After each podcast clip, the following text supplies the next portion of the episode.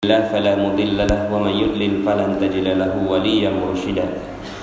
أشهد أن لا إله إلا الله وأشهد أن محمدا عبده ورسوله لا نبي بعده.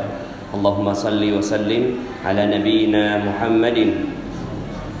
على نبينا محمد. وعلى آله وصحبه وجنوده وأنصاره ومن جاهد في سبيله إلى يوم الدين. Allah Ta'ala fil Qur'anil Karim A'udzu billahi minasyaitonir rajim wa may yattaqillaha yaj'al lahu makhraja wa yarzuqhu min haitsu la yahtasib. Sadaqallahul azim wa sadaqa rasuluhun nabiyyunal karim wa nahnu 'ala dzalika minasyahidin wa la haula wa la quwwata illa. Alhamdulillah segala puji bagi Allah yang memberikan nikmatnya kepada kita semua sehingga di malam puncak dari Ramadan malam 27 sebagian besar dari seluruh negeri-negeri muslim. Biasanya di malam 27 adalah malam puncak karena memang ada sebuah hadis dari Rasulullah Shallallahu Alaihi Wasallam. Jadi hadis tentang Lailatul Qadar ini ada beberapa menyebutkan bahwa terjadinya di 10 hari terakhir. Makanya Rasulullah Shallallahu Alaihi Wasallam beriktikaf. Kemudian ada yang menyebutkan terjadinya di malam ganjil sehingga akhirnya di malam-malam ganjil biasanya ramai masjid kemudian ada juga yang hadis menyebutkan tentang di malam ke-27. Seandainya malam-malam yang lain tidak maka malam 27 ini mau nggak mau mesti dipaksakan. Bagaimana e, caranya ya? E, diatur sedemikian rupa sehingga akhirnya kita di malam 27 ini betul-betul beribadah kepada Allah Subhanahu wa taala. E, sebenarnya janji Allah Subhanahu wa taala terhadap Ramadan sudah terlalu banyak. Cuma yang aneh adalah kenapa janji-janji itu tidak membuat umat Islam khususnya umat Islam Indonesia itu bersemangat Contohnya nggak bersemangat adalah semangatnya di awal saja, di akhirnya melempem. Ya, alhamdulillah kita bersyukur di masjid ini masih ramai, walaupun sudah pastinya juga lebih berkurang. Kita doakan semoga yang berkurang ini bukan karena melemahkan semangat, tapi karena sudah pulang kampung, ya. sudah mudik. Tapi yang anehnya adalah janji-janji Allah ini udah banyak sekali, ya, terhadap Ramadan. Tapi kenapa kok terjadinya itu penurunan? Mungkin kalau diganti begini. Kalau seandainya ya serius melaksanakan ibadah di bulan Ramadan maka dapat Fortuner satu. Seandainya serius di bulan Ramadan dapat rumah harganya 2 miliar. Seandainya serius di bulan Ramadan sampai akhir maka sesiapa yang berhasil seperti itu maka dikasih jalan-jalan ke 20 negara di seluruh dunia. Kira-kira kalau seperti itu ramai nggak di masjid? Halo? Nggak muat ya? Sampai kagum sok. Seandainya pahalanya seperti itu, ya, seandainya pahalanya seperti itu maka nggak akan pernah muat ini masjid. Tapi Bapak Ibu yang dirahmati Allah, percaya nggak? Begitu memang yang Allah janjikan. Begitu yang Allah janjikan. Allah nggak janjikan Ramadan ini untuk akhirat saja, tapi Allah janjikan Ramadan ini untuk dunia juga. Jadi kalau seandainya ada yang tahu betul tentang Ramadan, maka betul-betul dijagain ini Ramadannya. Dijagain betul-betul sampai akhir. Makin 10 hari terakhir ditinggalin semuanya, dia fokus di Ramadan. Kenapa? Karena pahalanya adalah pahala yang sifatnya dunia juga. Ya. Seandainya kita tahu tentang itu, ya jadi kalau seandainya nih, ya nanti di ujung apa uh, ceramah saya nanti sedikit saya mau hipnotis ya boleh ya bapak ibu ya, ya. yang punya utang lunas semua insya Allah ya, ini kan malam 27 kan? Malam 27 ini ajaib bapak ibu. Ya nanti saya akan uh, buat atraksi lah di jam 8 insya Allah. Ya. jadi kalau seandainya tahu betul tentang ketakwaan tahu betul tentang Ramadan maka nggak mungkin umat Islam miskin nggak mungkin. Umat muslim nggak mungkin mus, uh, miskin. Nggak mungkin terjadi pengusiran luar batang di Jakarta, nggak mungkin. Nggak mungkin punya utang, nggak mungkin terusir dari rumah kontrakan, nggak mungkin berbagai masalah muncul kalau benar-benar memahami tentang konsep Islam dengan baik. Memahami konsep Islam dengan baik kan gini, kita berpikir Islam, ya, kalau apa konotasinya Islam? Islam tuh miskin, jorok, ya, kemudian tak berpendidikan, buang sampah sembarangan, betul? Ini yang di kepala kita kalau bicara tentang Islam. Ya. Kalau bicara tentang barat, jaya, bersih, rapi, kotaknya luar biasa, ya. Itu yang terbayang di kepala kita. Padahal yang harusnya terjadi adalah kalau dia sudah masuk Islam, udah nggak mungkin miskin, nggak mungkin punya utang, nggak mungkin punya masalah, semua masalah beres. Allah semua yang beresin, masya Allah. Seandainya tahu betul tentang konsep ini. Jadi yang selama ini kita pahami adalah kalau udah masuk Islam dapatnya nanti di akhirat, di dunia kagak dapat. Kata siapa?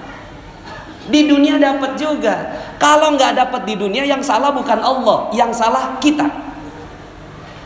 Kalau di dunia ini masih miskin, di dunia masih punya utang, berarti ya yang salah bukan Allah, yang salah kita. Karena sifatnya rezeki datangnya seperti air banjir Bapak Ibu. Air banjir itu air bah, dia datang dari atas, kita ada di bawah. Kalau air dia dari atas banjir, kemudian kita ada di bawah, ada nggak yang nggak kena air? Nggak mungkin nggak ada ya. Semua kena ya. Kenapa? Karena banjir. Rezeki Allah nih banjirnya kayak gitu. Rezeki Allah datang banjirnya itu seperti banjir dari atas, kita di bawah bukan lagi dapat rezeki, kelelep sama rezeki, tenggelam sama rezeki. Kalau tahu konsepnya. Tapi kenapa kok kita dapatnya cuma UMR? UMR ini tetesan rezeki namanya. Jadi ada yang netes dikit, nah itu tetesan rezeki namanya UMR. Kenapa kok ada orang yang dapat rezeki, ada orang yang nggak dapat rezeki, padahal turunnya begitu sama. Ada satu yang membuat dia tidak mendapatkan rezeki. Apa itu? Orang yang nggak dapat rezeki adalah orang yang pasang perisai. Dia pasang benteng, pasang perisai kenceng-kenceng dan dia cinta betul sama tuh perisai. Dia bilang, ah, ini perisai saya, ini perisai saya. Rezeki datang dari atas, banjir datang dari atas, dia tolak dengan perisainya sampai akhirnya dia nggak dapat rezeki. Kalaupun dapat rezeki, itu netes rezekinya. Itulah UMR. Jadi sebenarnya kalau bicara tentang konsep rezeki, rezeki itu datangnya banjir, yang nggak dat yang nggak dapat adalah orang yang cinta betul sama perisainya. Apa perisainya? Perisainya adalah dosa. Udah nggak ada yang lain. Dosa. Cinta betul sama perisainya, cinta betul sama dosanya, dan dia menganggap bahwa hidupnya adalah hidup harus dengan dosa. Kalau nggak pakai dosa, nggak rame katanya. Kalau nggak pakai dosa, nggak seru katanya. Makanya akhirnya orang siap untuk nonton bola. Katanya sekarang lagi musim bola sekarang, betul? Benar ya? Suka betul nonton bola berapa jam tuh bola? Satu setengah jam dengerin ceramah 20 menit itu pantatnya panas Bapak Ibu. Tapi kalau nonton bola satu setengah jam, kenapa? Karena dia cinta betul sama yang namanya bola dan bola itulah perisainya. Tapi perisainya ini yang dia cintai. Nah, ini kebalik konsepnya. Kalau dia tahu betul, maka rame ini masjid. Seandainya dia tahu bahwa yang harus dilakukan bukan cari rezeki, bukan. Bukan cari rezeki, ngapain cari rezeki? Yang perlu dilakukan adalah itu lepas perisainya. Maka rezeki langsung datang. Yang tadi saya bacakan di dalam rokaat yang kedua itu dakwahnya Nabi Nuh alaihi salam. Dakwahnya Nabi Nuh beliau mengatakan fakultu astaghfiru rabbakum innahu kana ghaffara minta ampun sama Allah maka Allah akan lepas perisai kamu begitu Allah buka nih perisai. Lepas aja perisainya. Kok cinta betul sama perisai? Kok cinta betul sama dosa? Mata ngelihat yang maksiat. Itu kalau nggak dilihat rugi. Dengerin lagu-lagu. Kalau nggak didengerin nggak asik.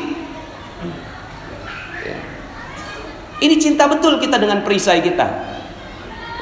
Terus kemudian nyakitin orang, bikin orang tersinggung. Kayaknya kok seru. Gosip. Kalau nggak digosok, ya nggak makin sip. Kalau nggak ngomongin orang, kayaknya nggak seru. Padahal itu, masya Allah, itu perisainya. Ya. nggak durhaka sama orang tua kayaknya nggak seru gitu lah kita cinta betul nih sama perisai sampai akhirnya kata Allah, "Faqul tastaghfiru rabbakum innahu kana ghafara." Lepas itu, lepas. Lepas perisainya. Udah itu doang, lepas perisainya. Setelah lepas apa kata Allah?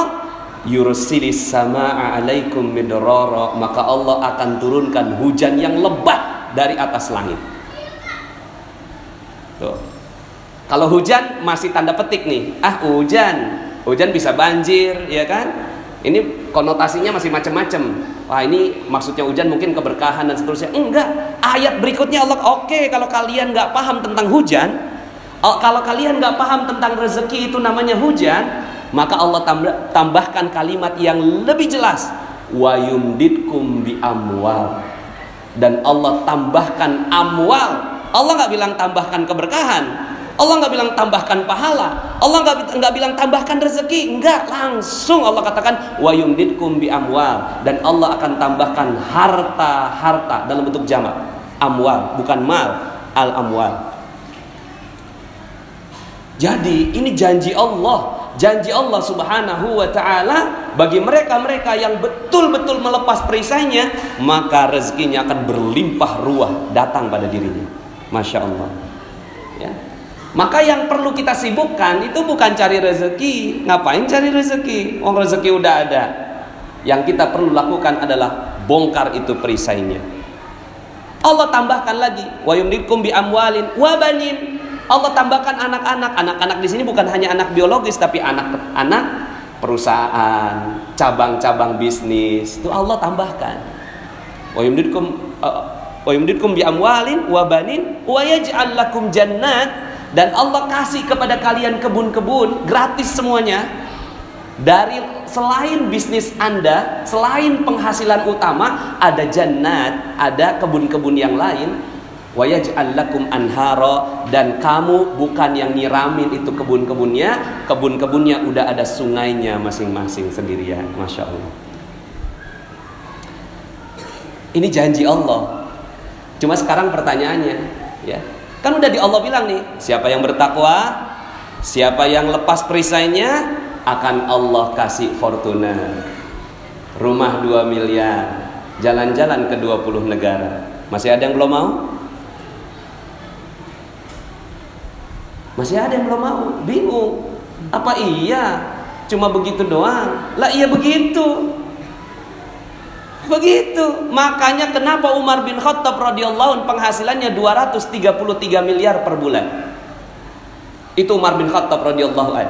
Hartanya dalam kitab Dokter uh, Fikih Ekonomi Umar bin Khattab radhiyallahu an Dr. Jarimah mengungkapkan beliau punya 70 ribu ladang pertanian masing-masing ladang pertanian harganya 160 juta. Jadi kalau dikalikan sekitar 11,2 triliun itu hartanya hartanya Umar bin Khattab radhiyallahu anhu.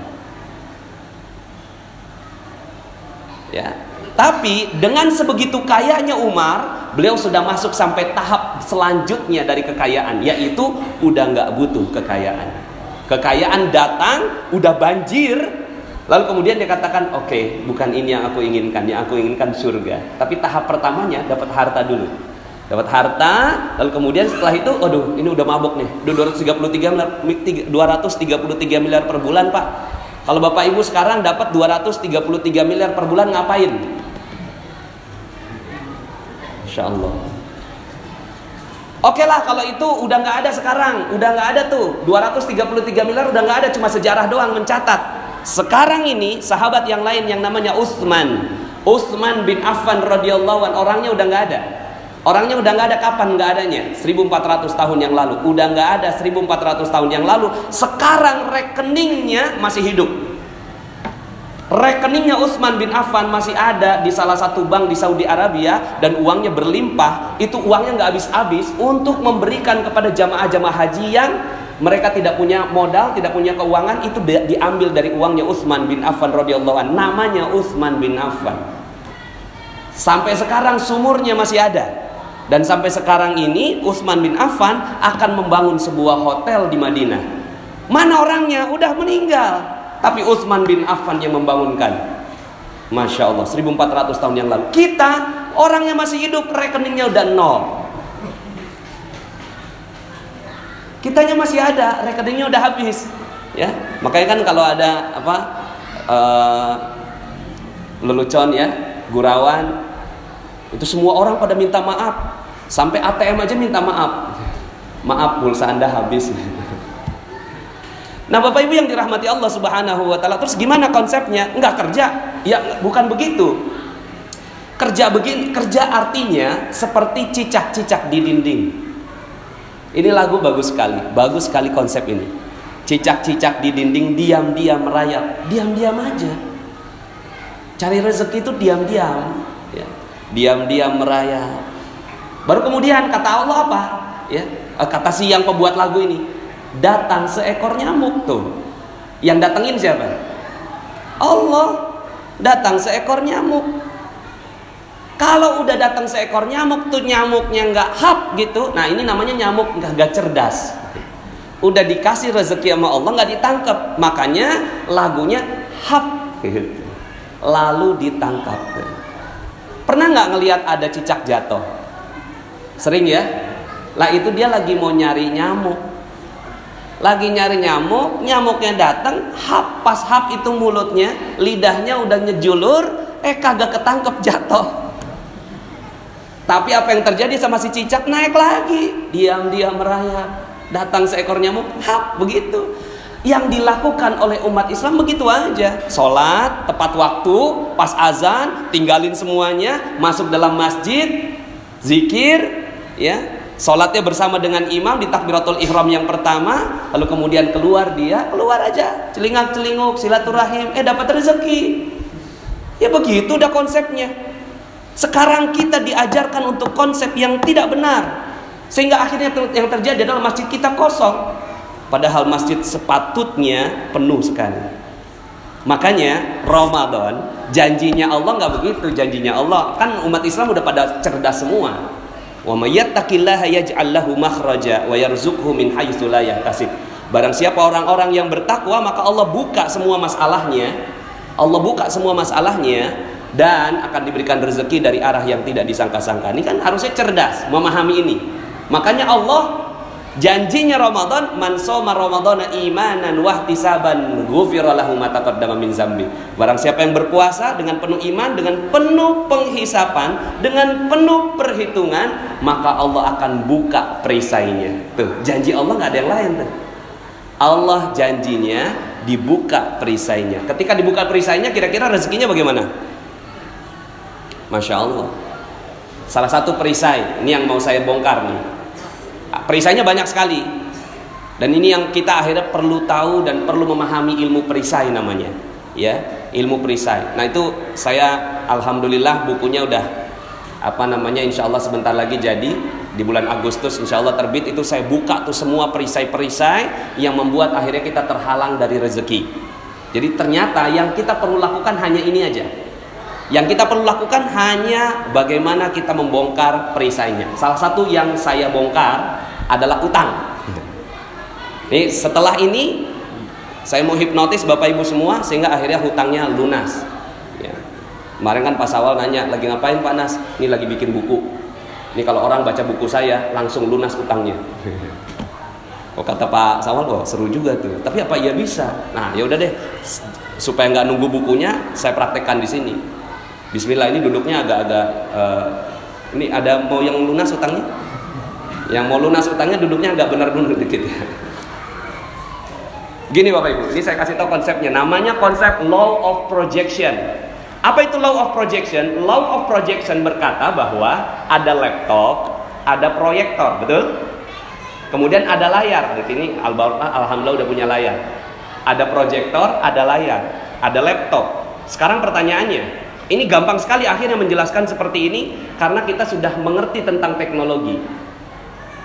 Apa yang ada di laptop dengan apa yang ada di layar itu sama atau beda? Sama, pasti sama. Kalau saya pencet spasi, langsung dia berubah. Di laptop berubah, di layar berubah. Betul? Ini namanya law of projection. Apa yang terjadi sebenarnya? Yang terjadi adalah si proyektor ini memancarkan cahaya yang tidak berhenti, terus gitu. Teng teng teng teng teng teng sampai akhirnya si laptop itu di layar sama persis. Nah, Bapak Ibu, nasib kita itu seperti layar. Nasib kita seperti layar. Dan proyektornya Allah kasih di setiap kita namanya otak. Otak kita adalah proyektor dan dia ini memancarkan energi teng teng teng teng setiap saat. Jadi dia memancarkan energi berapa kali? Sehari 60 ribu kali. Itu namanya kalau dalam hitungan uh, frekuensi 60 Hz. Dia 60 ribu kali memancarkan energi. Teng, teng suka nggak suka, mau nggak mau, sadar nggak sadar, itu langsung. Nih Bapak Ibu sekarang yang sekarang sedang berada ini lagi memancarkan energinya. Pikirannya semua lagi terpancar, ya. Nah, apa yang ada? Laptopnya apa laptopnya? Laptopnya adalah pikiran, nggak kelihatan. Pikiran. Pikiran itu di dalamnya otak. Otak inilah mesinnya. Layarnya nasib kita. Nah, selama ini kita memproyeksikan utang. Utang, utang, utang, utang, utang, utang, utang, utang. Kira-kira jadinya apa di layar? Halo? Utang. Ah, udah cerdas nih. Jadi di layar yang yang terlihat apa kira-kira? Utang. Sampai kapan pun orang yang berpikir begini, sampai mati, sampai meninggal, dia nggak akan pernah lunas utangnya. Percaya sama saya. Kenapa? Karena pikirannya itu diliputi hutang. Hutang, hutang, hutang. Aduh, nih motor belum bayar, mobil belum lunas, rumah masih KPR. Akhirnya sampai kapan pun, udah pun lunas, akhirnya mau utang lagi. Aduh, ini udah selesai nih, beres nih satu nih. Ah, kita sekarang utang lagi. Terus utang, utang, utang, utang sampai meninggal dunia dia akan terus memiliki utang. Nah, karena konsepnya law of projection gampang. Dalam waktu sedetik saya bisa katakan bahwa utang Bapak Ibu lunas. Gimana caranya? Waktu itu ada yang datang begini, Ustadz, hidup saya hancur. Nah, hidup saya hancur, hancur itu energi. Saya bilang, wow, keren. Kok keren sih Ustaz? Iyalah keren. Dia proyeksinya apa? Hancur, hancur, hancur, hancur. Saya apa? Keren, keren, keren, keren. Iya Ustaz, hidup saya itu hancur karena banyak utang. Wow, dahsyat. Kok dahsyat sih Ustaz? Dia utang, saya dahsyat. Eh coba cerita, berapa utangnya? 200 juta Ustaz. Wah, keren banget. Luar biasa nih, ya. Kok luar biasa, Ustaz ini saya udah mau dipenjara nih gara-gara punya utang ini. Gini loh, zaman sekarang ini ya. Zaman sekarang ini dipinjemin sejuta aja nggak gampang loh. Kamu itu dipinjeminnya sampai 200 juta loh. Berarti kamu tuh orang yang amanah ya. Sampai orang mau percaya sama kamu. Iya juga ya. Iya dong, kamu udah nggak punya utang sebenarnya. Yang kamu punya itu amanah. Selama ini kepalanya dia utang, utang, utang, utang. Kapan kebayar kira-kira? Nggak akan pernah kebayar. Ganti, switch, pencet spasi, pencet spasi, pas pencet spasi yang muncul amanah. Maka kalau seandainya dia utang-utang-utang maka layar utang. Kalau amanah langsung keganti di layar datang amanah bertubi-tubi padanya. Amanah langsung datang. Sekarang 200 juta itu modal kerja. Setelah itu gitu ya, datang amanah lain berupa customer yang loyal, karyawan yang setia, supplier yang baik hati. Itu amanah yang didatangkan pada dirinya. Jadi saya tanya sama dia, masih punya utang nggak? Nggak punya Ustaz. Yang dipunya apa? Amanah. Wah, subhanallah. Hiduplah dengan begitu, insya Allah nanti amanahnya akan bertambah-tambah. Sekarang saya mau tanya di ruangan ini. Nggak tahu kalau di bawah pada ngerti nggak? Saya mau tanya, masih ada yang punya utang? Halo? Hah? Masih? Oh belum paham berarti. Sekarang saya mau tanya sekali lagi. Masih ada yang punya utang di sini? Hah? Sekali lagi saya mau tanya. Uh, yang yang jawab banyak berarti ngantuk. saya mau tanya sekali lagi. Ada yang masih punya utang di sini? Udah nggak ada? Yang punya apa? Amanah. Udah nikmati aja hidup. Karena Allah Subhanahu wa taala akan berikan amanah. Maka itu amanah. Dulu Allah kasih ini tuh, kita lagi butuh banget. Pas kita datang ke orang bawa proposal, ih, ternyata subhanallah dia percaya sama kita. Oke, saya kasih ya 200 juta. Itu amanah tuh, itu rezeki sebenarnya. Tapi kita selama ini ngomongnya apa? Utang. Kok ya rezeki dibilang utang? Ini dosa namanya, dosa. Dosa satu. Ini perisai kita. Karena kita menganggap utang sebagai azab buat kita. Padahal itu adalah rezeki yang harus kita jaga amanahnya baik-baik. Sama seperti ibu-ibu. Mohon maaf ya, ibu-ibu lagi ngejemur nih. Pas ngejemur hujan datang. Pas hujan turun ngomongnya gimana? Ya hujan. Padahal hujan itu rezeki atau azab sebenarnya. Halo? Rezeki itu azab, eh hujan itu azab atau rezeki? Kok kenapa bilang ya hujan? Saat itu dia menolak rezeki. Maka ya saya buka satu lagi deh perisai kedua supaya ini lima menit boleh ya? Kalau saya punya di kantong saya ini ada permen. Di kantong saya ada permen, cuma permennya udah nggak ada bungkusnya. Saya kasih. Ada yang mau mau makan? Di kantong saya udah ada permen, tapi udah nggak ada bungkusnya. Saya kasih. Siapa yang mau? Nggak mau. Akhirnya ternyata di sebelah kiri saya ini masih ada permen yang alhamdulillah masih ada bungkusnya. Pas saya keluarkan, gitu ya, pas masih ada bungkusnya, masih rapi. Siapa yang mau? Ada yang mau? Pasti mau, betul. Nah, misalnya bapak mau nih, pas udah mau dimakan, pas dimakan bungkusnya diapain? Anda nih maunya apa sebenarnya? Halo? Kan saya tadi kasih nggak ada bungkusnya. Udah benar-benar udah ke saya kasih nggak ada bungkus. Ini bagus banget nih. Ini ini. Ya silakan. Nggak mau. Pas saya kasih ada bungkus ya bungkusnya dibuang. Saya tersinggung dong. Sebenarnya yang mau yang anda mau apa sebenarnya? Hah? yang dimau adalah itu permen yang bersih, betul? Bapak Ibu, Allah kasih rezeki dengan cara begitu. Allah kasih rezeki nggak mungkin langsung rezekinya perlu ada bungkusnya.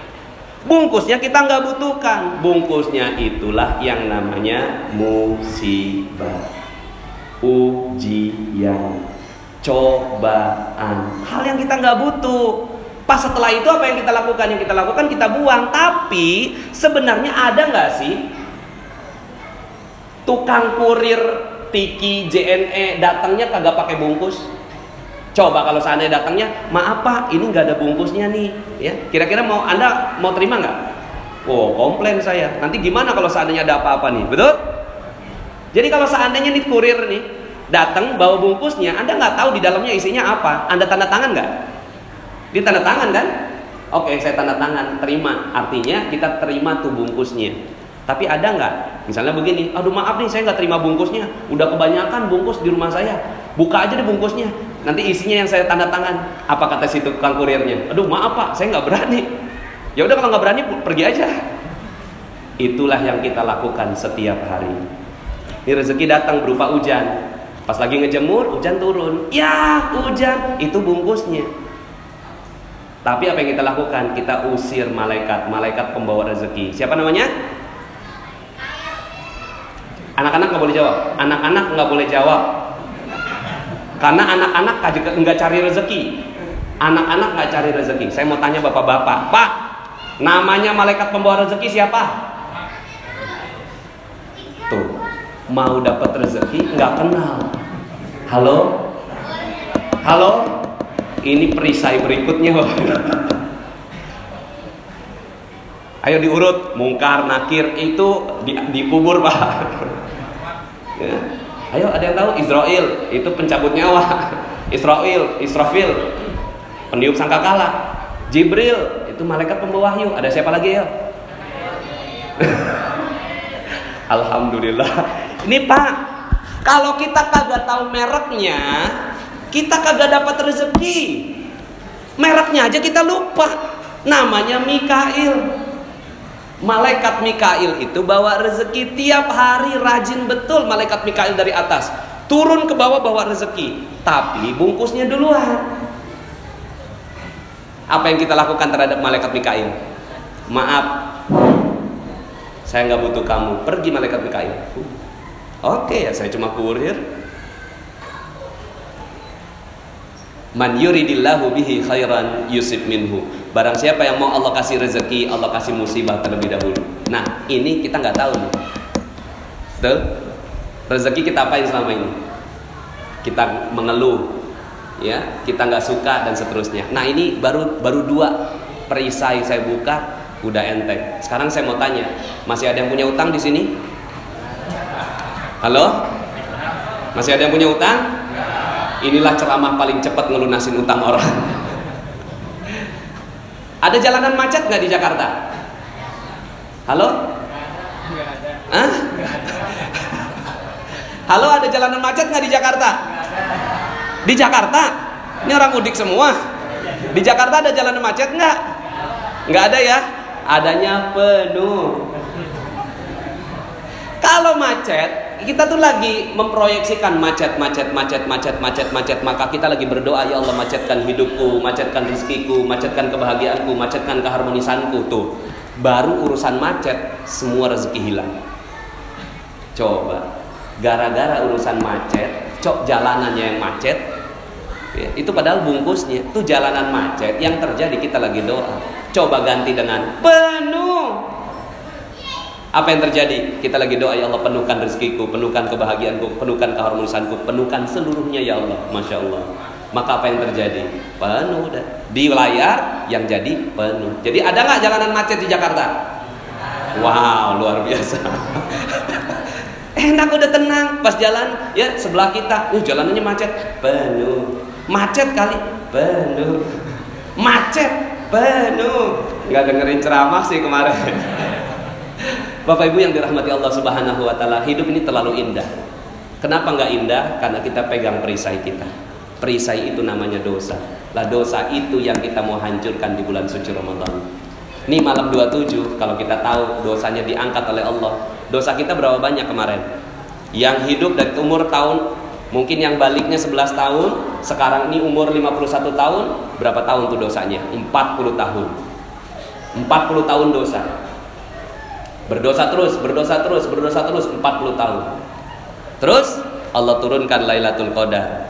Nilainya 83 tahun. Kebayar nggak nih dosa yang 40 tahun? Kebayar. Selesai dia dapat Lailatul Qadar jadi konglomerat. Percaya sama saya? Percaya? Iya dong. Nih dapat Lailatul Qadar jadi konglomerat. Islam insya Allah berjaya di Indonesia kalau semuanya dapat Lailatul Qadar. Kenapa? Dosanya hilang. Jadi serius untuk ngejar Lailatul Qadar? Walaupun belum tentu malam ini. Bisa jadi kemarin. Ya udah deh tahun depan lagi kita kejar. Tapi ya iyalah bismillah insya Allah malam 27 ini kita kagak merem.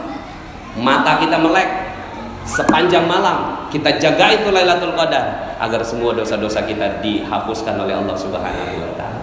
Mudah-mudahan Allah Subhanahu wa taala memudahkan langkah kaki kita untuk berserius dan bersungguh-sungguh untuk mendapatkan ampunan dari Allah Subhanahu wa taala. Makanya tidak ada yang Allah janjikan buat kita. Kenapa? Karena rezeki udah udah ada, udah ada rezeki.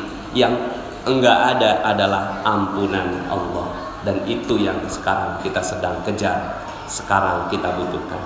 Demikian mohon maaf atas segala kekurangan. Aku lupa lihada. Fastaghfirullahaladzim li walakum. Assalamualaikum warahmatullahi wabarakatuh.